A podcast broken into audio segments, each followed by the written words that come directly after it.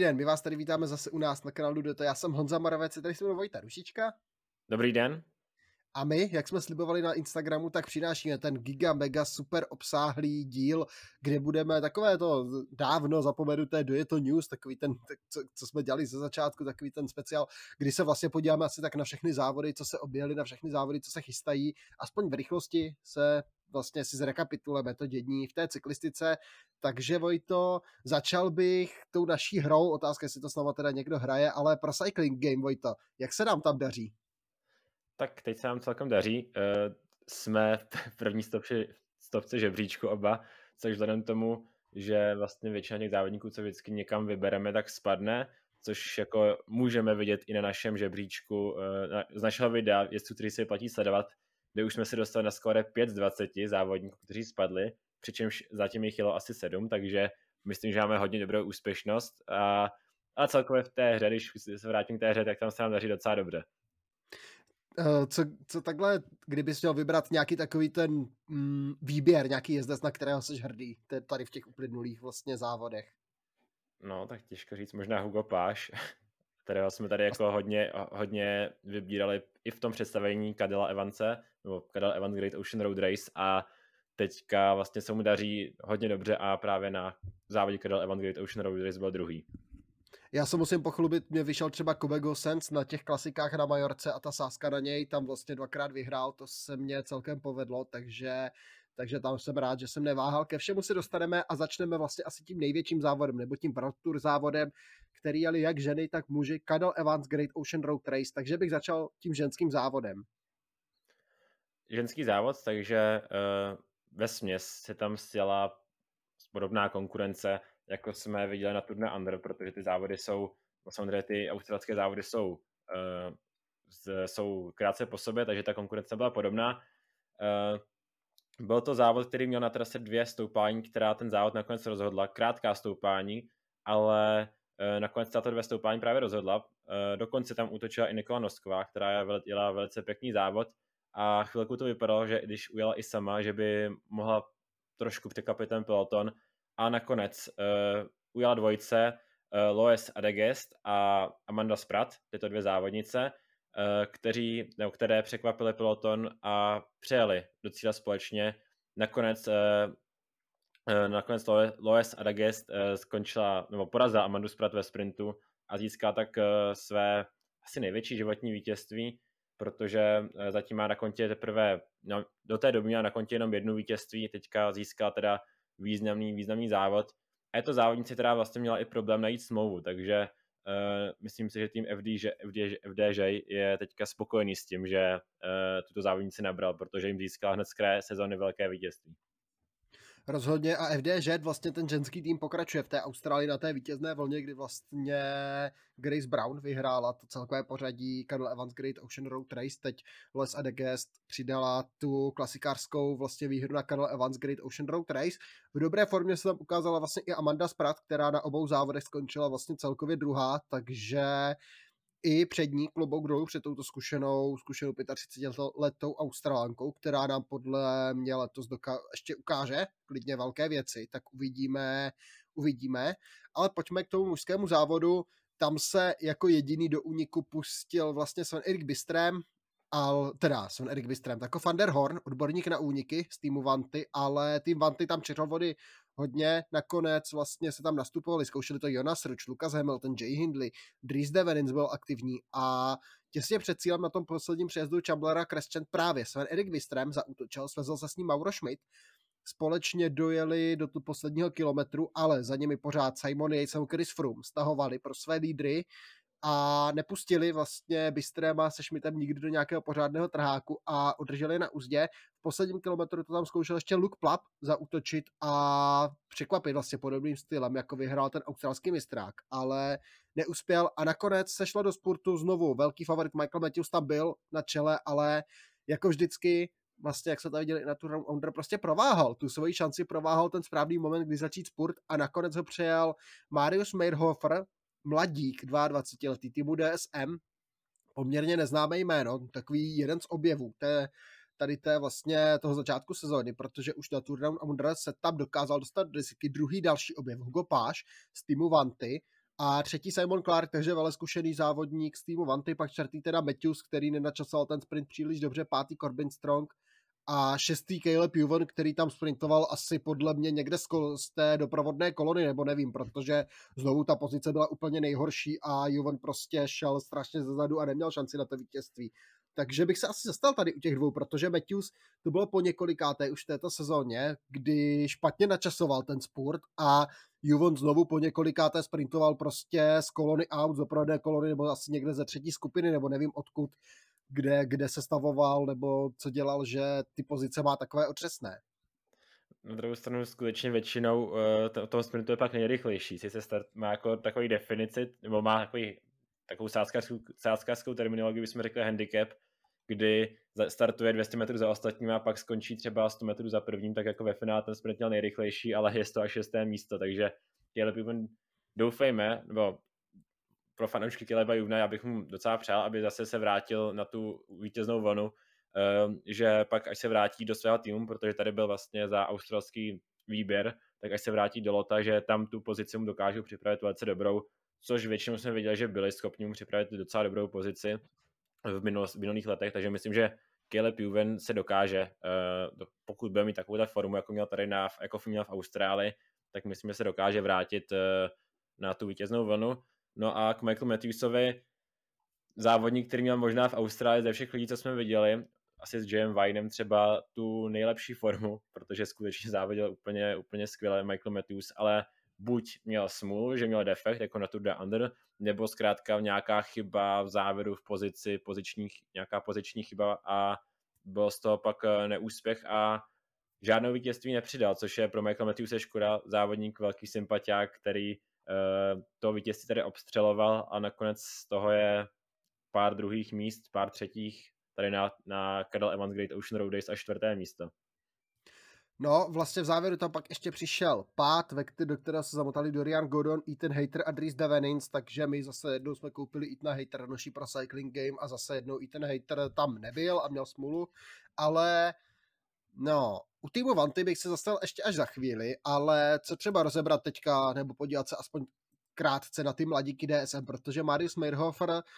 vystřelil a ukazuje a ukázal, že vlastně další z těch mladých nadějných sprinterů, které tým DSM v tuhle chvíli má právě vedle Kaspra van Udena, vedle Pavla Bittnera, vedle Alberta Rajnézeho. Dobře se ukazoval třeba Tobias Lund Andersen nebo Sam Welsford, který, ke kterým se ještě dostaneme na San Juanu. A DSM tuhle tu sezónu za mě odpálilo v opravdu velkém stylu. No zatím vlastně všechny ty mladíci nebo spoustu těch talentů, o kterých jsme se nějak zmiňovali, třeba i tak, eh, tak hned z které sezóny poráží ty největší, ta největší jména. Tady Marius Meyerhofer, my jsme jako říkali, že ta trasa sedí Petriku Bjuvnovi, který a nakonec nejel samozřejmě, takže to jsme zase točili předčasně, ale že by se teoreticky mohl sprintovat na Mariuse Meyerhofera a že který měl dobré výsledky na Tour de Under, byl několikrát první měsíce, ale že by takhle přijel všechny, to jsem, to jsem s tím to nepočítal, protože skutečně Marius Meyerhofer hned eh, tam nebyli vůbec špatní sprinteři, on měl teda docela dobrou pozici v závěru, ale i tak uh, Hugo Páš uh, pro mě byl třeba i větším favoritem do toho, do toho závěrečného sprintu a Marius Mahraf mě dost překvapil, závodník, který má určitě velkou budoucnost a doufejme, že teda alespoň některý z těch talentů v týmu DSM zůstane, protože jak víme, tak většina z nich poté odchází předčasně z týmu. No, tak uvidíme, uvidíme, jak to bude a pojďme dál na další závod a teď bych se asi podíval do Afriky na asi ten nejexotičtější závod, který tady máme. La Tropicale a Misa Bongo. Vůbec by mě nenapadlo, že to tady někdy budu, někdy budu rozebírat, ale za mě závod sice nebyl vysílaný nikde, že, nikde Eurosportem, ale na Twitteru běžely velmi dobré jakoby live komentáře, takže se dalo sledovat ten závod aspoň takhle. No a byla to podle mě taková trošku one team show týmu Total, který to tam ovládl, připsal si vlastně tři vítězné etapy, celkové pořadí, vyhráli bodovací dres, nejlepší, nejlepší tým, takže ti to tam zváleli. A co bylo sympatické, že Total, který tam přijal vlastně s Jasonem Tessonem, o kterém jsme si vlastně mysleli, že by měl být asi jasným lídrem, tak to nesehrál jenom na něj, protože se tam prosadili Jeffrey Sub, který vyhrál vlastně to celké pořadí, Lorenzo Manzi dostal šanci, ukázal se nám tam třeba Emilien Janier, další, další francouz, takže celý tým Total vlastně na týmu na závodě La Tropicale a Misa Bongo velmi dobře závodil, Jason Tesson si oskoušel nové, nové vlastně spolujezdce a dál v té sezóně podle mě by mohl být velmi nebezpečný závodník, stejně tak i Jeffrey Sup, velmi zkušený jezdec, taky vypadá ze začátku v dobré formě ale viděla jsme tam i další týmy, vlastně třeba tým Bingo, který tam vyhrál dvě etapy s Karlem Patrikem Laukem a Alexandrem Salbym, takže a Alexandr Salby tam jezdil velmi pěkně, zase mladý dánský závodník, dobře se tam prezentovali i jezdci Burgosu, třeba Cyril Barten nebo Antonio Anulo, takže i tady ti závodníci. A pak i třeba eritrejští jezdci jako Henok Mulubrhan nebo Natnael Berhany, který je vlastně když se na to podíváme, tak Natnael Berhany, takový průkopník ten, té eritrejské cyklistiky, který vlastně od roku 2013 v Evropě v týmech Europcar, Dimension Data a Cofidis jezdil a tak nějak otevřel tu cestu pak tady těm všem Henoku Mulubrhanovi, uh, Natnael Tesfacionovi nebo Biriamu Girmajovi cestu do té Evropy, takže i vlastně právě Natnael Berhany tam jezdil dobře, nakonec skončil čtvrtý v celkovém pořadí, takže taky pěkný výkon. Určitě celý závod byl docela zajímavý. Eh, byl to právě dominance týmu Total, ale eh, doplněno od ty domácí nebo africké závodníky, eh, kteří vlastně jezdili velice pěkně a vidět, že africká cyklistika je stále na zestupu. Spoustu závodníků z Afriky se dostává i do, na, do těch World Tour týmů. Není to jenom Binam Girmay, jsou to i další závodníci a vlastně celý ten závod eh, si myslím si, že přilákal i docela kvalitní sestavu. Eh, vidíme v minulosti i ty africké závody, že jsou docela čím dál tím více populární, ať už to teda eh, tento závod, nebo je to závod kolem Rwandy. A navíc v roce 2025 se pojede mistrovství světa ve Rwandě, takže myslím, že africká cyklistika postupně roste a měla by být poté, to byl vlastně kontinent, který byl pro cyklistiku naprosto nezajímavý, možná s výjimkou Jihoafrické republiky, tak eh, teďka se africká cyklistika stává tím eh, jedním z těch, nechci říct dominantní kontentu, to samozřejmě Evropa, eh, Evropa, Austrálie, Amerika, to jsou samozřejmě závodní kontenty, které mají stále velice, velmi napřed, ale Afrika postupně dotahuje z té nuly, se dostala hodně, hodně vysoko. No a právě když jsme zmínili třeba závod kolem Rwandy, tak letos by tam měl dokonce přijít i Chris Froome, čtyřnásobný vlastně, čtyřnásobný vítěz Tour de France. Uvidíme s jakou ambicí, proč Chris Froome ten začátek té sezóny nemá úplně povedený, jako, jako vlastně asi poslední dvě, tři sezóny, ale i už jenom jeho přítomnost ve Rwandě vlastně by měla být jakoby velkým tahákem jak pro média, tak vlastně pro i vlastně tu zemskou cyklistiku, že tam přijede Chris Froome, čtyřnásobný vítěz Tour de France a možná nejlepší jezdec na celkové pořadí ve své generaci, když to tak řeknu. Ale když půjdeme dál, závodilo se i v Evropě, závody na Majorce, kde teda tým Vanty to zválel, zdominoval a porazil všechny na hlavu, by se dalo říct. Byla to série vlastně pěti pěti takových jednorázovek, některé zvlněnější, některé kratší. Hned ta první trofeo Calvia, tam vyhrál Rui Košta při svém debitu za tým Vanty a my jsme říkali vlastně, že Rui Košta, nebo já jsem to tak jako naznačoval, že si myslím, že Rui Košta ve Vanty bude ještě zajímavý přestup a on nám to ukázal hned v první, hned v první den, kdy ve Vanty jel a dojel si pro vítězství. Tam to byl teda ještě pěkný souboj s dotírajícím pelotonem, kde tam se tam Andrea Badžel s Žilenem a Filipem hodně snažili dotáhnout tady tu ujetou skupinku Košta, Frfeke, Healy a Rui Košta to zvládl v tom sprintu, porazil Luisa Frfekeho, Ben Healy z EF tam byl třetí a pak tu skupinku dovedl Kasper Pedersen na čtvrtém místě za nimi. A byl to skutečně hodně zajímavý a napínavý závod až do konce. E, nicméně, e, jak říkal Honza, tak tým Vanty to zvál, e, zválcoval celé a ve, ve všech těch, ve všech těch e, v těch, ve všech těch pěti klasikách, co se jeli, tak byl vlastně vidět, kdy poté se jela teda klasika, kterou uh, trofeo, de, trofeo se Salines, kterou vyhrál Marin van der Berg trochu překvapivě, kdy jsme asi nečekali, že by Marin van der Berg, van der Berg mohl si dojít pro vítězství před Ethanem Verdonem a třetí byl právě Biniam Girmay z Intermarché Vanty. Tam byla trochu kontroverze v závěru, kdy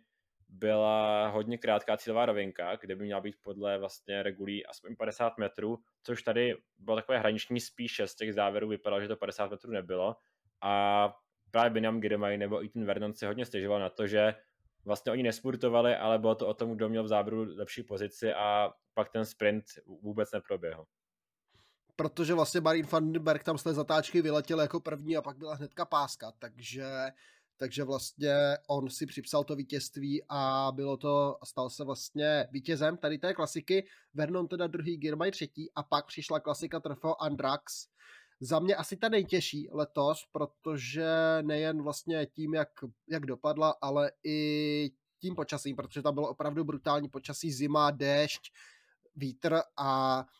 nějakých 70 km před cílem odjela dvojice Kobe Gosens, Sian, uh, Kian Uidebrooks, tady ti dva spolu jeli a pak ve sjezdu z toho předposledního stoupání se Kobe Gosens vzdálil s Kianu Uidebrooksovi a před dotírajícím pelotonem udržel ten svůj náskok a zvítězil epická vítězství, vůbec první kariérní vítězství pro Kobeho Gosence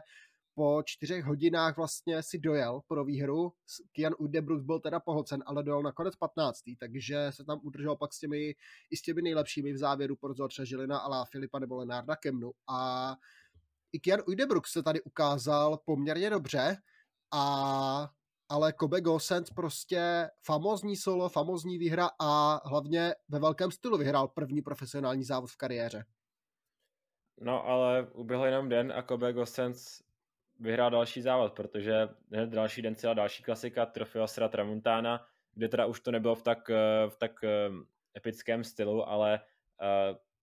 Kobe Gosens tam nastoupil až docela v závěru a dojel si pro druhé vítězství ve dvou dnech, takže neskutečný výkon Kobeho Gosence. Pak teda druhý opět Leonard van Endveld, což byl taky docela objev těch uh, klasik na Majorce, kde jel velice pěkně.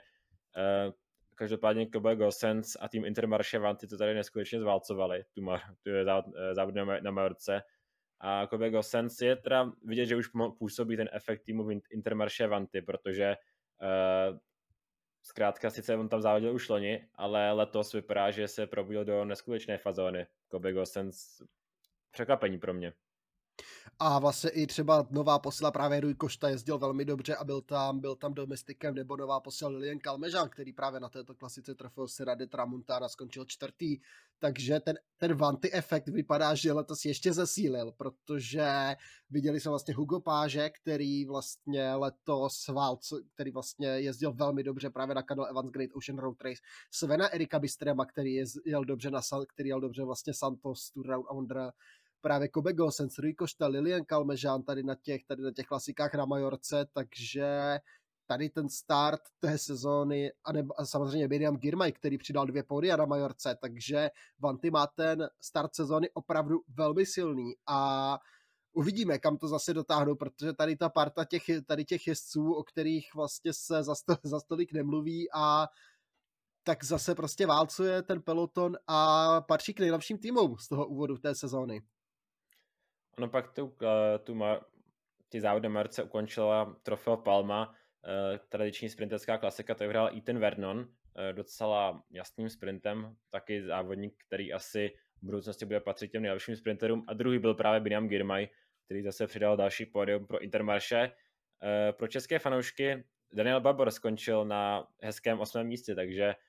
vlastně dokázal i v konkurenci takhle dobrých sprinterů dojet, dojet první desíce takže pro mě velice, velice při, sympatický výkon uh, Daniela Babora. Určitě vlastně v, pro Kacharu Rural dovezl velmi dobrý výsledek tady na té klasice tím osmým místem vlastně na Trofeo Palma, takže velmi pěkný výkon. Ještě bych se zmínil třeba o ty jsi zmiňoval vlastně Lenerta, Fan Envelta, ale třetí vlastně na Trofeo Palma byl další mladík Lotte Destiny,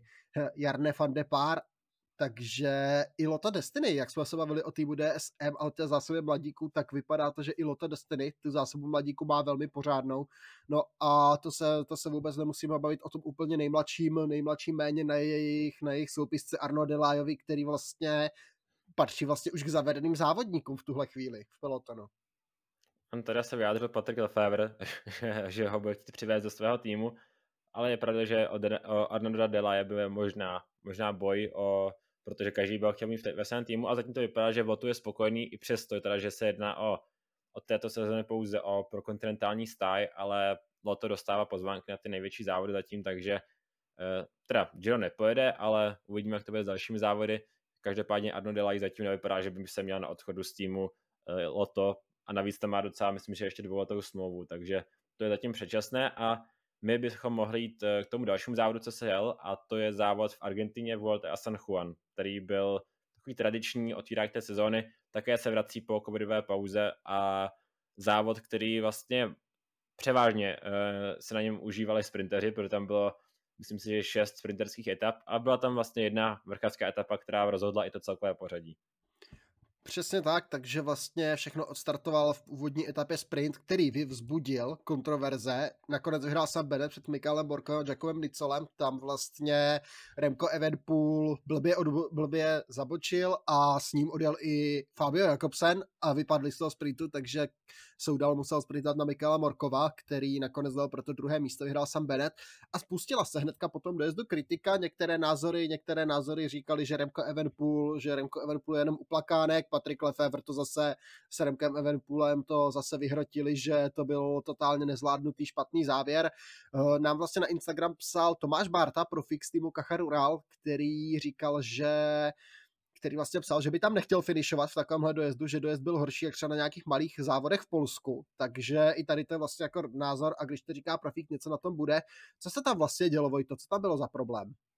No, tam byl vlastně hned za, za, za zatáčkou, tam byl ostrůvek, kdy bylo, nebylo úplně stoprocentně jasné asi, na které straně toho ostrůvku mají závodníci jet. Teda ono bylo možné jet na, na obou stranách, ale pokud jste na té levé straně, tak eh, jste přišli o pozice, což se přesně stalo Eh, co se přesně stalo uh, právě Quickstepu. Na druhou stranu Quickstep tu, no, tu vedoucí roli v tu chvíli měl Remco Evenpool, Fabio Jakobsen byl na čtvrté pozici a špatně zabočil jenom Fabio Jakobsen a Remco Evenpool, zatímco zkušený Michal Morkov, ten uh, to podle mě prokoukl, kudy má jet a kdyby se Fabio Jakobsen držel právě za, za zadním kolem Michala Morkova a nejel za Remkem Evenpoolem, tak by se nakonec do toho sprintu dostal, ale Michal Morkov eh, nakonec pak musel sprintovat on sám a skončil na druhém místě, což je taky docela, docela že rozdížeč si dal pro druhé místo hodně, hodně sympatický výkon. Takhle ten dojezd asi jsem viděl už horší, třeba právě na závodech kolech Polska nebo i na menších teda závodech, ale ne, neřekl bych, že to bylo vyloženě nebezpečné, ale spíš možná takové matoucí pro závodníky a uh, viděl jsem už horší dojezdy, ale mohl, možná poučení pro příště. Ne, bylo to za mě i trochu možná zbytečně vhecované, ale chápu, chápu ty argumenty, které hovořil, protože to byl vlastně neúplně dobře zvládnutý dojezd. No a vlastně dva kontroverzí dojezdy v jednom týdnu, to tady zas tak často nebývá, vlastně na Majorce a v Argentině, ale když jsme u těch sprinterů, musíme se věnovat zpátky týmu Total. Peter Sagan oznámil konec, konec kariéry. Po této sezóně se bude soustředit na horská kola na olympiádu v Paříži, ale s tou silniční cyklistikou, silniční cyklistiku balí, takže co, Peter Sagan, Vojto, jak to hodnotíš tenhle ten krok?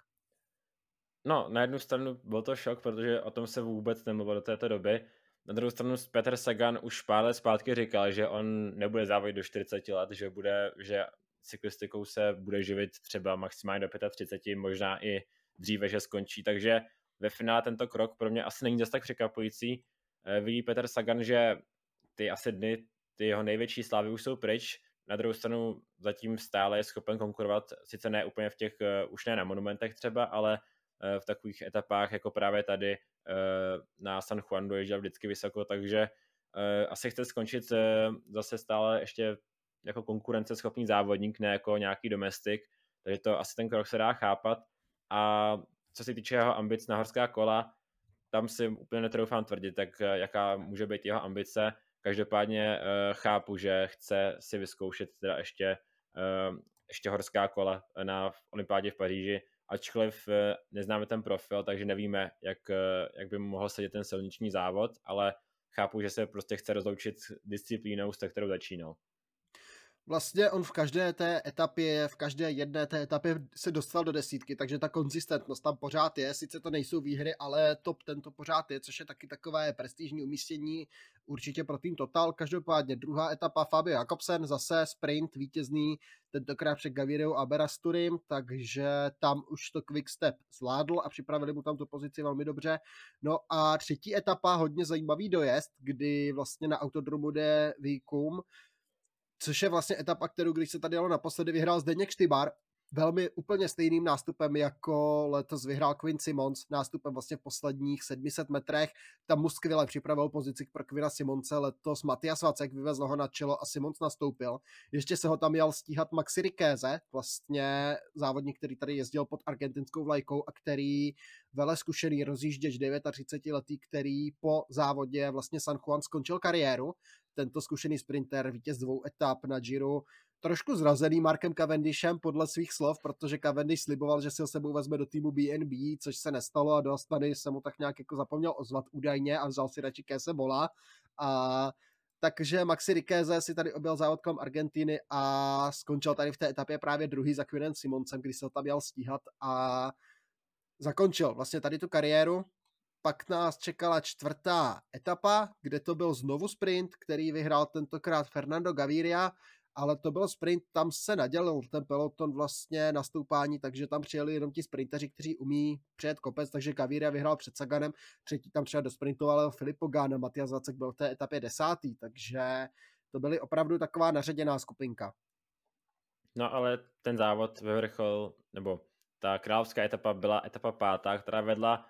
na stoupání Alto Colorado, stoupání, které už se v minulosti jelo na, eh, na tomto závodě, které je teda sice 19 km dlouhé, ale má jenom 4,4% v průměru, opravdu nebylo moc prudké, chvíli tam byly i dlouhé pasáže do 2%, ale byl to dojezd, který měl, končil ve 2600 metrů nad mořem, 2623 konkrétně, což třeba se dokáže vyrovnat těm nejvyšším dojezdům na Grand Tour, což je třeba vyšší, než byla loňská prémie Čima Kopy na Giro, uh, jenom o 100 metrů níže než je Stelvio, což je skoro ten nejvyšší, jeden z těch nejvyšších dojezdů, co se vůbec jezdí na závodech Grand Tour. Takže ten, ta horská výška tam, výška tam měla určitě svůj, uh, svůj, byl to určitě velký faktor. Uh, nicméně jako první tam nastupoval Remco Evenpool, který ale možná se asi unáhl, pak to udělal i Remco Evenpool, ten jeho brzký nástup, pak řekl, že to byl hlavní důvod, proč se mu ta etapa nepovedla,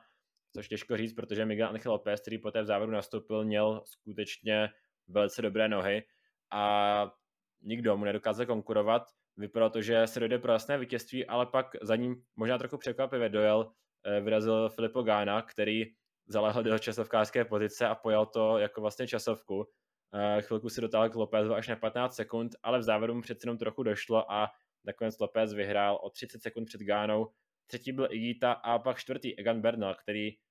na to, že pracoval vlastně pro Filipa Gánu, který byl nakonec tím lídem týmu Inos, tak eh, dojel velice dobře a ukazuje se i Egan Bernal, že by mohl být zpátky. No, otázka, proč hned v další etapě odstoupil s bolavým kolenem, takže s tím máme jezdce, kteří mají s bolavými koleny své zkušenosti, nechceme, nechceme nikoho jmenovat, typu Pino, ale Egan Bernal já jsme vlastně o tom dělali příspěvky na Twitter, na Instagramu, že by mohl být, nebo že je zpátky na té vzestupné tendenci, tady vypadal velmi dobře a já se na něj strašně zvědavý dál do té sezóny. Líbil se mi tady, jak jel, jel týmově, jel pro Gánu a ještě dojel vlastně společně se Sergem Igitou, což byl pro mě třeba jeden jeden ze dvou hlavních favoritů před závodem, klidně bych se nebál, nebál tvrdit a Bernal tam dojel s ním, prohrál tam s ním vlastně jenom ve sprintu, ale Miguel Angel López klobouk dolů, pro tým Medellín obrovské vítězství a ukazuje, že ty vrchářské kvality, že pořád je jeden z nejlepších vrchářů v pelotonu, i když teďka na kontinentální úrovni, no. se vlastně objevily názory, to se teda Astana moc nepovedlo, že propustil Miguel Angel Lopéze, na druhou stranu jako Astana ho nepropustil z toho důvodu, že měl špatné výkony, ale z toho důvodu, že tam byl vlastně napojený na nějaké pochybné styky s pochybným doktorem, když to řeknu takhle kulantně, takže to byl ten hlavní důvod, proč odešel s tím Astana, jinak to určitě nebylo to, že by měl špatné nohy, protože Miguel Echlopes pro mě stále je nadmorské výšce obzvlášť, je možná i tím nejlepším vrchařem, protože když jsem viděl vždycky, když si třeba dojezd na Col de Los, souboj na Tour de France v roce 2020, souboj mezi Pogačerem a Rogličem a Miguel Lopez jsem dokázal překonat oba dva. Jak to vidíš? Vrátí se ještě do World Tour Miguel Lopez, nebo si ty dveře definitivně zavřel? Mm, to je hodně, hodně složitá otázka. Uh, pro letošní sezónu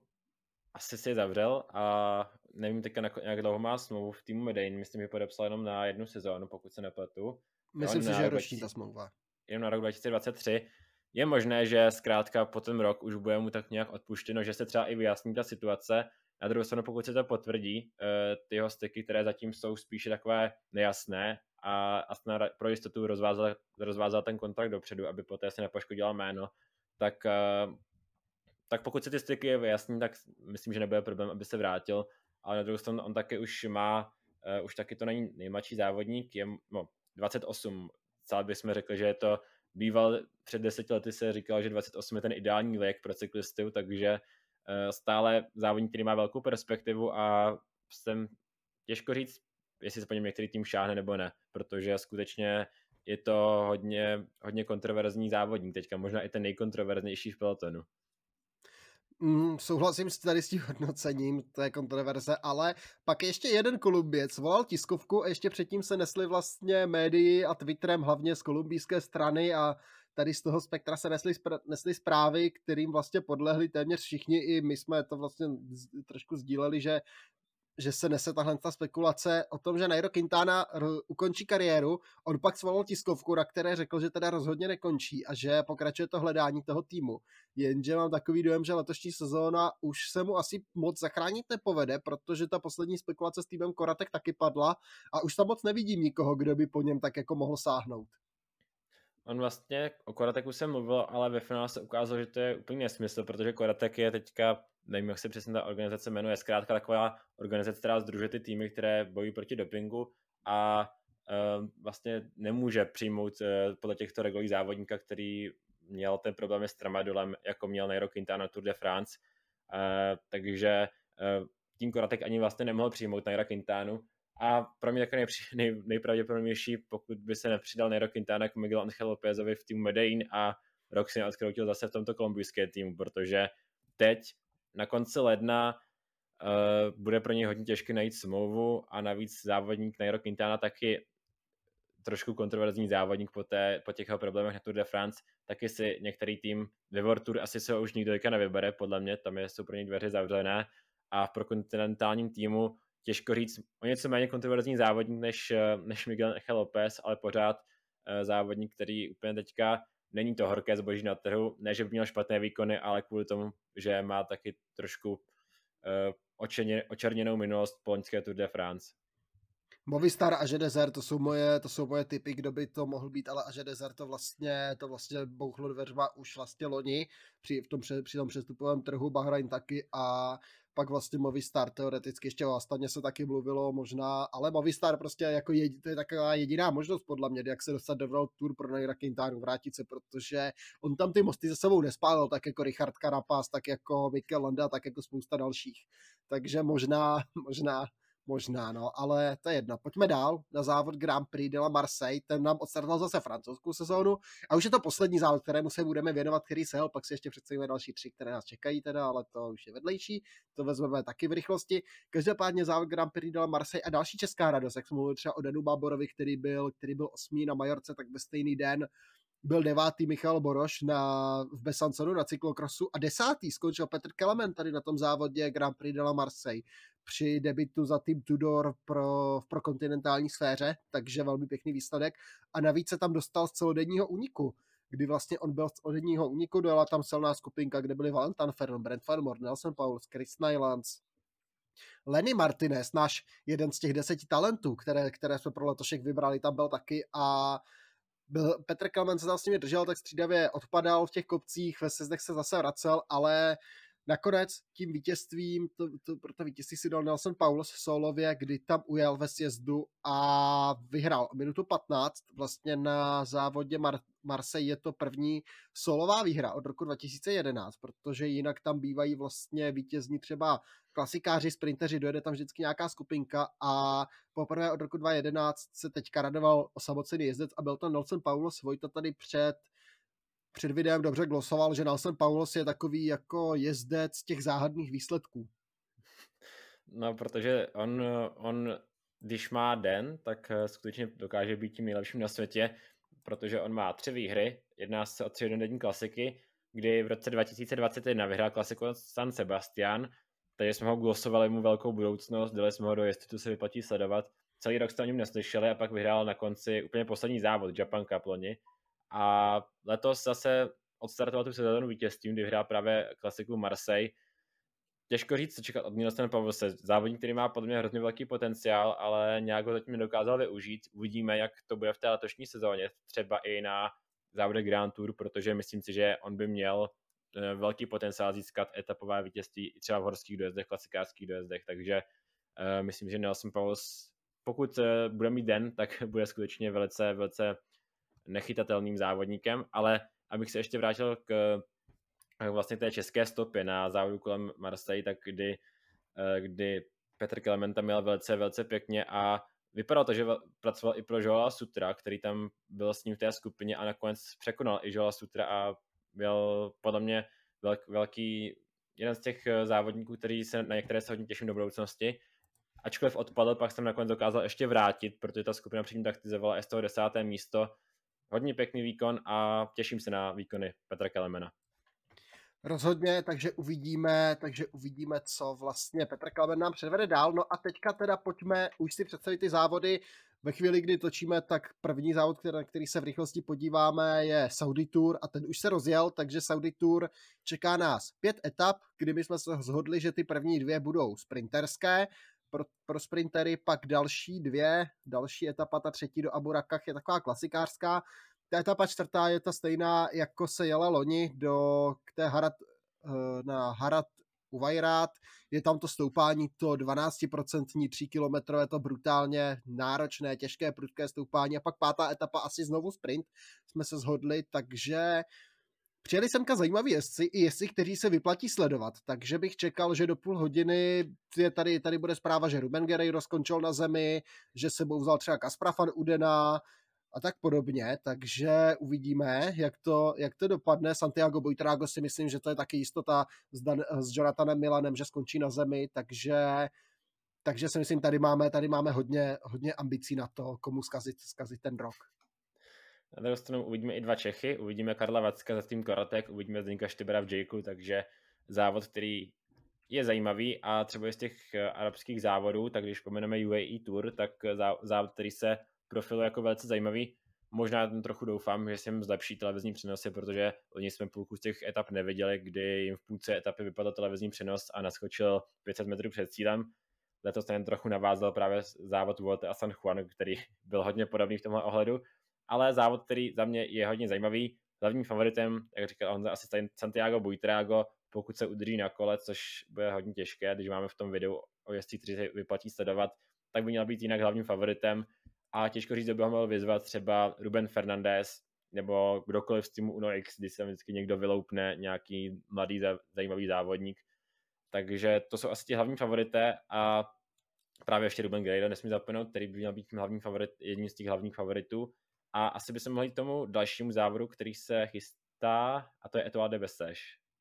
No, já jsem chtěl zmínit ještě třeba Davide Formola a, a do těch spiritů Chrudevechena, Milana, Pavla Bittnera úplně zapomněl, že jede, což by mohla být dokonce největší česká naděje na nějaký úspěch tady na tom závodě. Casball si odběde pre- premiéru za Astanu, Simone Concany v Kofidisu, Max Kanter v Movistaru a tak dál, takže jenom ty největší jména opravdu nesmí zapomenout na našeho oblíbeného Mongola Jambal Jamce Sainbajara, který tady debituje, začíná svou sezónu s týmem Terengánu Polygon Cycling, jo, takže i tak, ale dobře, pojďme na Etoile de Bessèges, velmi zajímavá trasa, taková poloklasikářská, polovrchařská, polosprinterská, od všeho trošku. Hned ta první etapa do Belegarde, taková klasikářská, je tam takový ten krátký, prudký finish do 8%, loni tam vyhrál tuším Mats Pedersen nebo Hugo Hofstetter. Eh, druhá etapa pak bude sprint, třetí etapa asi taky sprint, nebo takový klasikářský sprint, jsou tam takové kopce těsně před cílem. Ve čtvrté, čtvrtá etapa, královská etapa na Le Mont Buket, už se jela loni, tam svetli souboj výborný Tobias Haaland, Johannesen a Jay Vine. To je necel 4,6 km dlouhý kopec, průměr 8%, no a Etoile de Bessèges, ta pátá etapa, tradiční časovka v Ale, kdy se tam stoupá vlastně, kdy ta druhá půlka časovky je výjezd vlastně k nějaké místní kapli nahoře na tom kopci. Na startu Benjamin Toma za Kofidis, velké jméno francouzské cyklistiky. Ineos přivede velmi zajímavou sestavu Michal Kratkovský, mladíci, Michael Leonard, Joshua Tarling, tady budou debitovat za Ineos, Ben Talet, Ben Turner, Pavel Sivakov, Benoit Kosnefro a Frank Bonamur, Greg van Avermaet v týmu Ažedezer, Mats Pedersen a Matias Skilmose v týmu Trek. To bude velmi zajímavé a velmi nebezpečné duo. Sezónu tady zahájí náš miláček Thibaut Pino, odstartuje takže na toho se nesmírně těšíme. Bruno Armiral nebo Jake Stewart, Dries de Bond za tým Alpecin by měl být lídrem, Magnus Kort se Štefanem Bisegrem, Markem Paduem, a nebo Nelsonem Paulosem, to by mohlo být, to je podle mě černý kůň na Etoal, Nasser Buany s Kevinem Vokelánem, Lukou Mocátem, Danem McLeem, takže i Kevin Vokelán spadne na Etoal de Bessage hned v první etapě ještě v neutrální zóně, protože jsme řekli, že se ho vyplatí sledovat, ale pokud by se mu to náhodou vyhly ty pády, tak je to pro mě taky velmi zajímavý typ do toho závodu, protože by tam mohl že by to mohlo zazlobit kopce zvládá, časovky zvládá, Dylan Towns přijede v týmu Izrael, Arno Delay v Lotto Destiny jako velký favorit asi tři, tak pro tři, pro tři ty etapy, budeme ho určitě sledovat, Pierre Latour, favorit dueta Antony Turžis začne sezónu na Etoile de Bessège v týmu za tým Total společně právě s Pierrem Latourem zmiňovaným a a tak dál. Čekáme, jestli Tobias Halland Johannesen přijede, nepřijede, on tak naskakuje, vyskakuje do, do té startovní listiny, takže jsme na vážkách. Vojta ho v Pro Cycling Game drží, já už jsem ho prodal, takže uvidíme, no, ale ta sestava, ta sestava je tady velmi silná za mě. Určitě a je to závod, který je vždycky hodně, hodně zajímavý a jsem zvědavý, protože skutečně ten eh, za okruh závodníků, který, kteří si to můžou předvíst od sprinterů, klasikářů přes vrchaře, přes časovkáře, takže uh, skutečně hodně závod, který dává šanci všem. A asi bych se přesunul k tomu poslednímu závodu, který z mého pohledu je ten z těch tří, které tady představujeme, ten asi nejvýznamnější a to je závod eh, kolem Valencie, který bývá už takovým tím úvodním otvírákem do té, klas, eh, té vrchářské sezóny, protože představistů tradičně ti nejvýznamnější, no, jedni z těch největších vrchařů na světě, uh, takže například přejde Mikelanda a další závodníci představíme si nejdříve krát tu trasu, která bude teda pěti etap, bude pět etap. Všechny jsou takové zloněné. Eh, první třeba etapa bude těžko říct, jestli to bude sprint nebo, nebo to budou nějaké úniky, protože to budou, jsou tam tradičně kopce daleko před cílem, jak máme v oblibě. Uh, druhá etapa už by měla být vrchařská, pak třetí etapa opět kopce daleko před cílem, takže těžko říct, kdo by to mohl zvládnout. Uh, ve čtvrté etapě nás čeká královská etapa výjezd na Alto de la Cueva Santa, a pátá etapa, těžko říct, uh, zase kopce daleko před cílem, a tady by to mohl být sprint. Takže za mě hodně zajímavá trasa a co se týče těch favoritů, tak uh, obhajovat přijde Alexander Vasov, který by měl být lídrem týmu Bora, ačkoliv ho podpoří třeba i Lenard Kemna. Hodně se nás sestava týmu uh, Bahrain, Mikelanda, Peo Bilbo, Damiano Caruso, těžko říct, na koho to z nich to sehraje, i Wout Pools by klidně mohl být lídrem, nebo Gino Mäder, takže sestava Bahrainu Victorious je hodně silná. Pak uh, přijede například tým Inos, kde by měl být tím lídrem Carlos Rodriguez, podpoří ho i Timen Arensman a Tao Hart, takže uh, taky silná sestava. Myslím, že Carlos Rodriguez by ale měl být tím uh, závodníkem číslo jedna. A pak nebude chybět třeba ani Juan Ayuso, který tady otevře sezónu a to je závodník, který, na kterého jsme v letošní sezóně asi hodně zvědaví.